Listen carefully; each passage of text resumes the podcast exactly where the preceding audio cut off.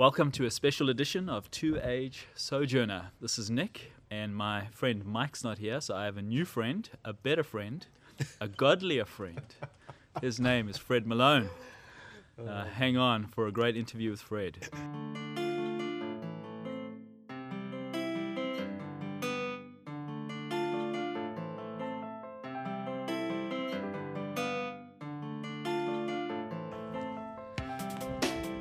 Well, good day, Fred. How are you doing? I'm doing very well. Uh, we've just been enjoying a wonderful week of your teaching. What was the name of your lectures?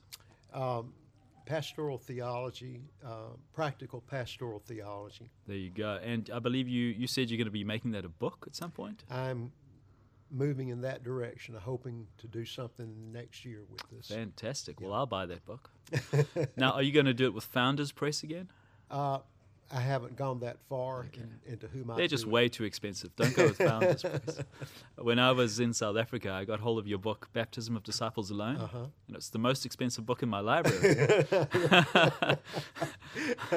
it was a great book to come Yeah, across. Well, that means you have to read it twice. Yeah, yeah, get your money out of it. You're always too scared to loan it out because you, know, you, don't, you don't know if it's going to come back to you. But uh, Fred, you've really blessed us this week, and um, I like to compare you to a wine barrel.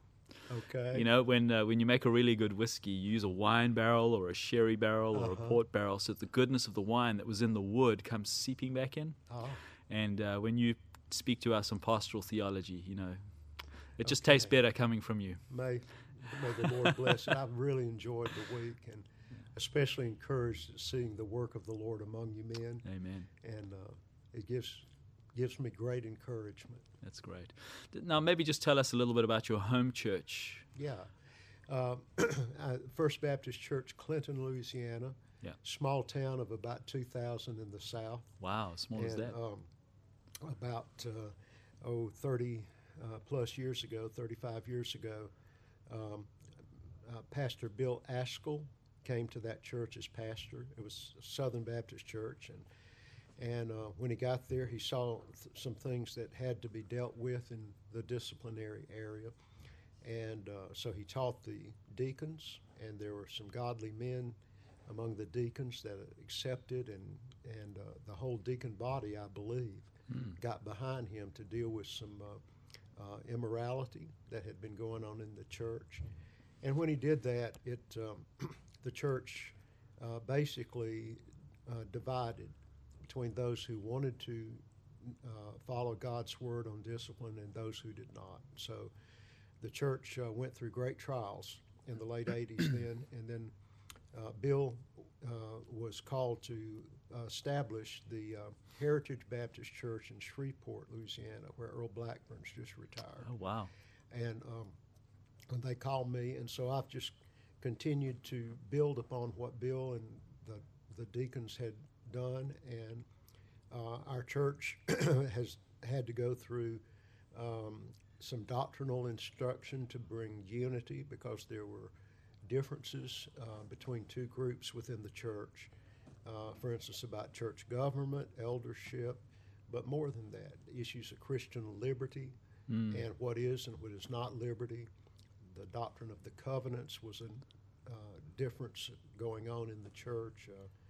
Uh, all kinds of things, theonomy um, Yeah. and federal vision, and just about anything I've ever had to deal with was in that one little body. Wow. And it's about That's a town of 2,000 and it's got all those problems. right. Stay out of small town America.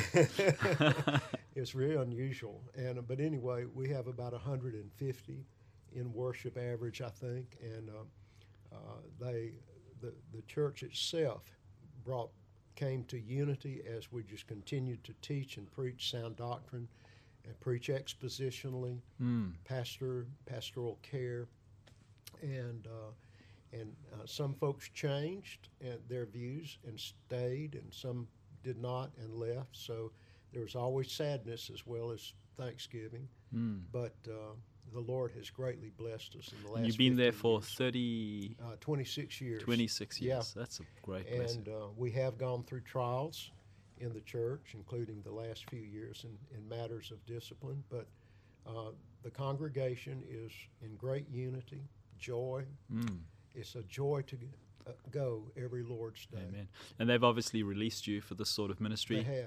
So you, you don't you don't only teach for the IRBS, which is what the Yeah. School of Theology is linked to. What other teaching platforms are you involved Well, in? I, I also teach uh, for Covenant Baptist Theological Seminary That's where Sam Waldron. with Sam Waldron, Mm. and um, I, I have been on the board since its very beginning. Yeah. And and so over the years, I've taught courses for them, and now they have connections in uh, uh, Bogota, Colombia, uh, and in um, uh, Ecuador, and they've just established a um, a contract with some folks in Western Cuba okay. to provide educational.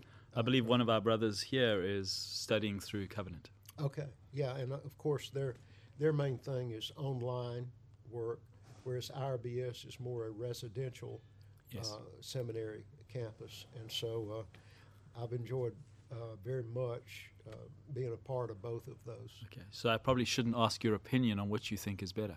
no, you shouldn't. Now, I, I um, be in great trouble. I'm sure you would. now, uh, Fred, you you're part of the founders group. Yes, is that correct? That's, that's part right. something in the Southern Baptist. Could you tell us a little bit about that? Yeah. Uh, if if if people know the name Ernest Reisinger Mm. uh, from the '70s, um, I went to work with him after I became a Baptist, and and he came up with a project to distribute uh, James Pettigrew Boyce's theology. He was the Mm. president of Southern and the founder of Southern Seminary, and he was a full Calvinist. Had been uh, taught at Old Princeton and uh, and the seminary was established on Reformed theology through his teaching. Mm. And the the uh, articles of the seminary do not reflect fully all of that, but that was his background. Taught uh, Reformed theology for the next uh, 40 years Okay. before he died. And Wow. so uh, Ernie came up with a project to get that reprinted and distributed. So we uh, came up with the Boyce Project, distributed on every Southern Baptist Seminary campus, um, hundreds, in fact, thousands of copies to graduating uh, students Yeah. and ask them to respond to their reading. And so that began to spread, and we began to get calls and say, I've never heard these things before. Uh, I, why wasn't I taught these things before? Mm. And, and, uh, and we got such a response, we decided to start a conference. And so Ernie uh, gathered together uh, several men, uh, Bill Ascol, myself, um, and uh, Tom Nettles, and Yes, Tom. Neeson, and others, and we gathered together and planned a conference. I think started in 1983, and so from that small beginning, it kept growing and growing each year. And basically, we simply taught the Reformed faith and Very good. Now, there's a, a website, founders.org. There's founders.org. There's a press, There's Founders Press. and I believe they've started a podcast recently. yes, that's right. Okay. Started a podcast with uh, Jared Longshore and Tom Ascol. Very good. And um, just uh, if you turn it on, just hold to your seats. Excellent. So something to look out for there. very, pro- very thought provoking and very uh, biblical, biblically minded. So, uh, yeah. So Founders has continued to grow with its books that it's printed, and there are now regional Founders conferences, several in the United States as well. And uh, we just finished having a conference in Louisville, Kentucky, on on um, the Scripture and the social justice movement Wow. that is going around, and uh, it was well attended. I believe useful, and um, so it just keeps going, and we're thankful. Oh, amen, brother. Well, it's a great ministry, and all the way over here, we're definitely getting the benefits. Amen. So Amen. now, uh, you haven't always been a Baptist. No, I and you're not. probably most famous, at least to my mind, for your famous book on uh, adding a sixth sola to the five solas, the baptism of disciples alone. Yes, I'm, I'm sure it's been sort of offensive to some, but um, so tell us, know- a, yeah, just tell us a little bit about your Okay. journey and maybe one or two key thoughts that helped okay, helped good. you at turning points. Yeah, um, I was raised a Southern Baptist. I went to Reformed Seminary because it was the only seminary I could find that stood on biblical inerrancy. Yes. And while there, I was exposed to the Reformed faith. And as a Baptist, and there were other Reformed Baptists there, I accepted the Reformed faith. And then over the next couple of years attending there, um, I began to see the argument for infant baptism that has Mm. been put forth. And with uh, a sincere conscience, I accepted it. So I began serving in Presbyterian churches. And in uh, one, the last one I served, I, it was a very small church in uh, Alabama, and I had uh, basically three or three and a half years um, since there was not much uh, that I could do there that the elders wanted me to do actually in the Yes. church. I studied extensively on covenant theology, and one of the books that helped me was uh, Palmer Robertson's book on the Christ of the Covenants. Even Mhm. though he's a Pedo Baptist, his arguments are so biblical, and I was able to see. Now, brother, I'm just going to stop you there. Okay, Excuse the little glitch there. We had a low battery reading, but we're back with Fred Malone, and he was talking about O. Palmer Robertson. Yeah. I had O. Palmer Robertson as a professor in seminary and loved his book Christ of the Covenants and and in reading it thoroughly I, I saw something that caught my eye that I didn't quite agree with as I Mm. could understand the scriptures and that was that um, the seal um, the seal of the spirit is uh, is the fulfillment of what circumcision represents rather than infant baptism Yes. and he actually said that, but con- continued for infant baptism. He's a wonderful, godly man, and I love him. Amen. But now also I saw in Berkhof a di- inconsistency hermeneutically, in which he said uh, infants and small children cannot take the Lord's Supper unless they repent and believe uh, beforehand. And yet, infants are to be baptized, even though the Scripture calls us to repent and be baptized Mm. and I felt like that was a hermeneutical inconsistency. So that got me studying again, and then I came across David Kingdon's book, Children of Abraham, Yes. and uh, T.E. Watson's book, Should Infants Be Baptized? Mm. And that just set me on the road of restudying covenant theology. Did you endorse his baby blessing ceremony that he advocates at the end of that book? Well, I, I, I don't know that I endorsed it, but I would not scream and yell if I saw that happening. But I tried it once or twice. Did you really? Because I used to do dedications, and then I Uh-huh. read his book. I thought, oh, there's something called the baby blessing, and then I'm like, Yeah. ah, regulative principle. I Right, probably shouldn't be doing it. You know, well, I don't, but you know, if somebody asked me to, I would. I probably. But anyway, that's another story. Yes. But uh, anyway, I came to redevelop my theology and found out I was a Reformed Baptist Okay. in covenant theology, Mm. and um, uh, also the concept of the kingdom of God was important. I believe the kingdom of God is those who are born again Yes. and not just uh, believers and their children and so forth. So it made me also study the doctrine of the church as a professing uh, believers' church and not just believers and their children. It, it, it really, the whole thing made me re examine my theology.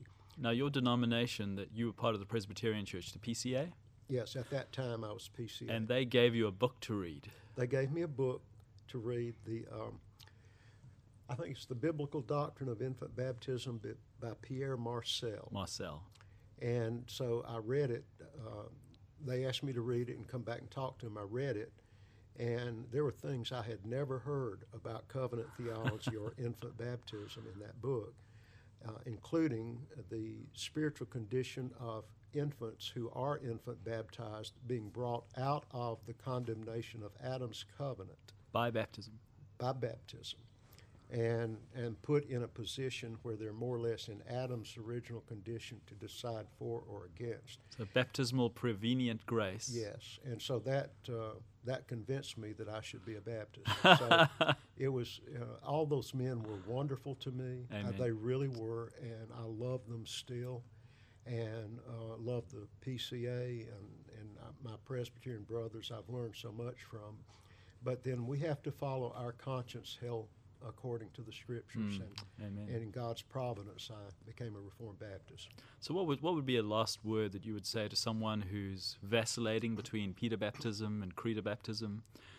You know, if you just had one thing you wanted them to, to consider, what would that be?